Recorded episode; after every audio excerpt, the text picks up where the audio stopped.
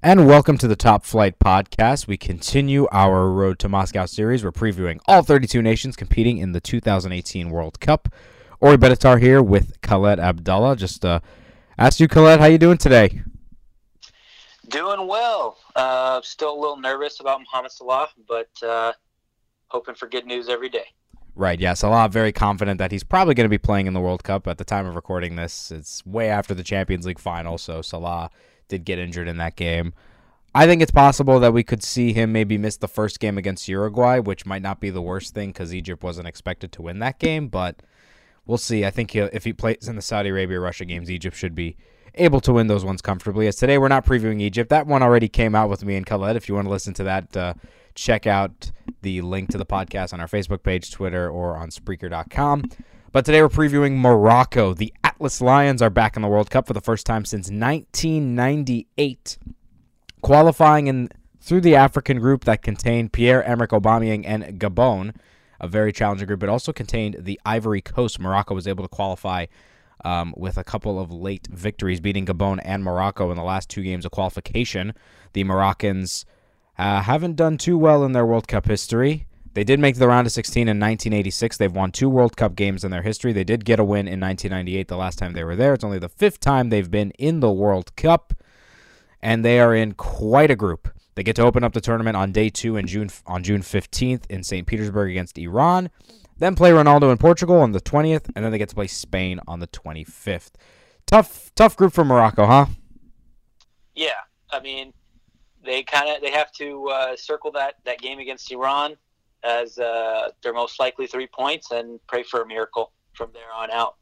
Yeah, basically. I mean, you're going to need a miracle for this Morocco team. And I think third place is likely going to be determined by that Morocco-Iran game. But Morocco and Iran are kind of, matchup sort of, it's kind of a neutral game because Iran is so tough defensively and have some attacking talent in Sardar Azmoun. But you look at Morocco, and a majority of their talent is probably in the midfield and up front. Other than Mehdi Benatia, the captain playing for Juventus, probably the best player historically for Morocco in this team. But attacking-wise, Morocco's got a lot of talent. Yeah, so their main playmaker is the name's escapes me right now. I'm sorry about this. I'm totally blanking. Well, you've... is Hakim Ziyech, who plays for Ajax. Yeah, so sorry about that. So he was really key for Ajax's Europa League run. As you recall, last year they lost to Manchester United in the final. So he's going to be their main attacking outlet and their creative midfielder. Khalid Boutaïb, who plays up front, is going to be their strong finisher. He was excellent in qualifying. He plays in the Turkish League, which isn't the strongest of leagues, but they do get a Champions League place, and it is, considered one of, I guess, the bigger European leagues. So he's going to be their primary goal-scoring threat. But if it's not working through the midfield through Hakim, then, I don't see much other attacking talent in this squad. Interesting. I mean, I see some other talent. I mean, other than Ziyech and Boutaïb, you also have Nordine Amrabat. He's a pretty solid player. He's got a lot of good skills. Pretty fast down the wing. And then you've got Mbarak Boussoufa. He's a pretty good midfielder that can sort of clog in the middle there. Belhanda, Yunus Belhanda from Galatasaray. You also got Karim El-Ahmadi from Feyenoord. One player that is in the current squad, might not make the World Cup squad, but is an interesting youngster, 24-year-old Ayub El-Kabi, 10 goals and 8 caps for Morocco. And then Boutaïb's got 7 goals and 15 caps. So I see this Morocco team as it's interesting. I mean, it's very surprising that they got by in their group over the Ivory Coast and Gabon, but I don't think this Morocco team is the worst African team in this World Cup. No, definitely not. I mean, they have some talent, and I think that they're the type of team, especially guys like Khaled Boutaïb, who play better for their national team than they do their clubs. He's almost like the Lucas Podolski type, where he's not a star at the club level, but as soon as he puts on that national team shirt, he becomes 10 times the player he is. So they have that name recognition of Mehdi Benatia, who is probably one of the few household names here, but they also have Ashraf Hakimi for the Real Madrid fans who know him. He plays at left back for Morocco, even though he's more of a winger type, and he is another creative outlet that allows them to play from the back. So like you said, they're probably not the worst African side here. And they will hopefully overperform. You know, they're greater than the sum of their parts, I should say. That they play better in that Morocco shirt than they do for their own clubs. Yeah, and Morocco had a phenomenal qualification campaign. They didn't concede a single goal in their qualifying group. But that Iran match is really the key. Second day of the tournament, June the 15th in St. Petersburg again, Morocco against Iran. But what do you think is going to cancel out? I mean, which defense will perform a little bit better? Because Iran's got Sardar Azmoun, who also plays better in the national shirt. And then you have Morocco's attackers like Boutaïb and Ziyech, who also play better in the national shirt. So which defense probably has the tougher task in that Morocco-Iran game? Well, I think this is going to be probably the only match for either of these teams where they feel more comfortable playing more open than, you know, of course, versus Portugal or Spain. So I think this is going to be, again, that one match where both of these teams are going to circle it as their primary opportunity to get 3 points and not just sitting behind the ball and hoping for a draw or to steal one on the counter. So I think I do give the talent edge to Morocco. They do have more European-based players than Iran. A lot of these guys are, you know, French Moroccans, so they either play for the French league or have come up through the French leagues, so they have more of that European pedigree that I think is gonna come out on top. Right, and I also just look at this group and think of just how Portugal performed in Euro 2016, how they finished third in the group, and then obviously they qualified for the knockout phases, ended up winning the competition. But I think that Portugal-Morocco game might be one that people should say, it's not just it might not just be a rout. Ronaldo might not go out there and score 3 or 4 goals like a lot of people might think. Morocco could surprise because Portugal plays defensively and Morocco has some good creative talent that can get by, you know, older center backs like José Fonte and Pepe. So maybe does Morocco have any? I think Morocco has a chance maybe to get a point in that Portugal game or maybe even steal a win. Maybe I think it's possible. Great point. Yeah, you make a great point. That Portugal performance, Euro 2016, wasn't, you know, it was great because of the result, but they didn't really impress in terms of, you know, their attacking talent, especially considering some of the names they have, you know, the Ronaldo, the Nanis, you know, so it's possible. I mean, I don't see why not. If Portugal continues that style of sitting back and soaking up pressure and hoping that Ronaldo steals one, you know, it's definitely more likely that they beat Portugal than they beat Spain.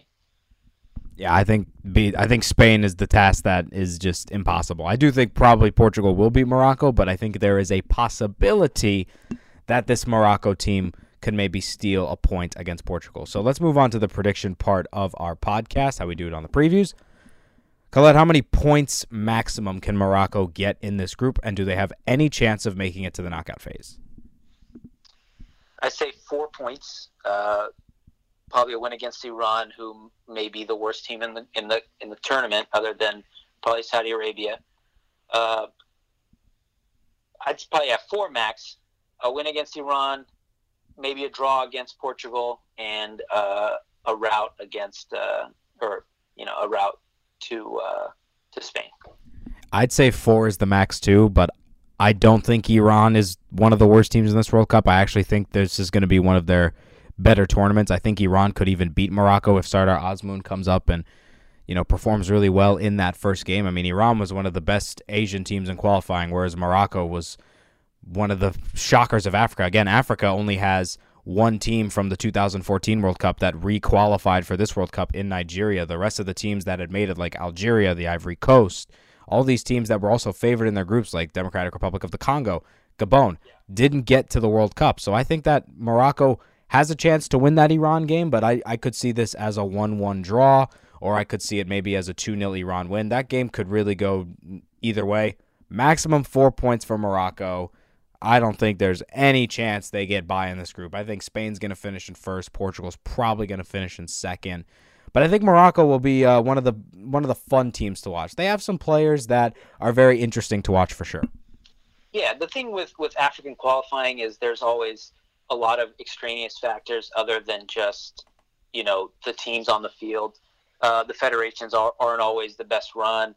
you know, players don't always want to show up for their national teams for logistical reasons or so on. So as we've seen with Egypt, who has been, you know, one of the better African teams over the past 2 decades, they haven't qualified for the World Cup because of other reasons than, you know, play on the field. So I feel like the Asian qualifying groups are a little more predictable. You know, Iran usually makes the World Cup, Japan, South Korea. So we don't get as many surprises there as we do when it comes to the African qualifiers. So Morocco is a pleasant surprise. Like you said, they do have some names that some casual fans will recognize and the more hardcore European fans will recognize.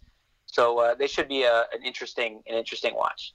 Yeah, last point here before we call it a day here for our Morocco preview. I totally agree with you with, you know, the randomness of Africa, but I think the main reason of that is because of the inconsistency of how the qualification works. For example, for Brazil 2014, it was a 2-leg playoff. You had 5 matchups between 2 teams, and that's how they decided qualification. So Egypt was stuck playing Ghana in their matchup, and Ghana qualified, whereas for qualification for this World Cup, same amount of teams, mind you, they had 5 groups of 4, and Morocco got to play Mali twice and then had some miraculous victories over Gabon and the Ivory Coast to make the World Cup. So that's just one message for the CAF, if you're listening to this, if you are, that try to make your qualifying a little bit more consistent. I do love seeing African teams succeed in the World Cup. Obviously, we've never seen one make the semifinals. The closest we got was probably when Ghana should have beaten Uruguay in South Africa 2010, and Asamoah Gyan missed that penalty.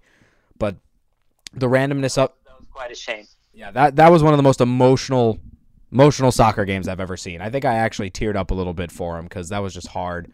But yeah, the randomness of Africa, I think they just need to find more of a consistency in their format of qualification. But they've also added some countries in recent years. You know, South Sudan is probably going to have a team very shortly. So just an observation, but it's nice to have a new team in the World Cup in Morocco, a team we have not seen since 1998. So, Khaled, thank you for joining me. Thank you so much. I really appreciate it. All right, so for Khaled Abdallah, I am Ori Benatar. That is our Morocco preview. The Atlas Lions open up their World Cup campaign on June the 15th against Iran in Group B. That will be in St. Petersburg. Make sure to continue listening to all of our World Cup previews as our road to Moscow rolls along on the Top Flight Podcast.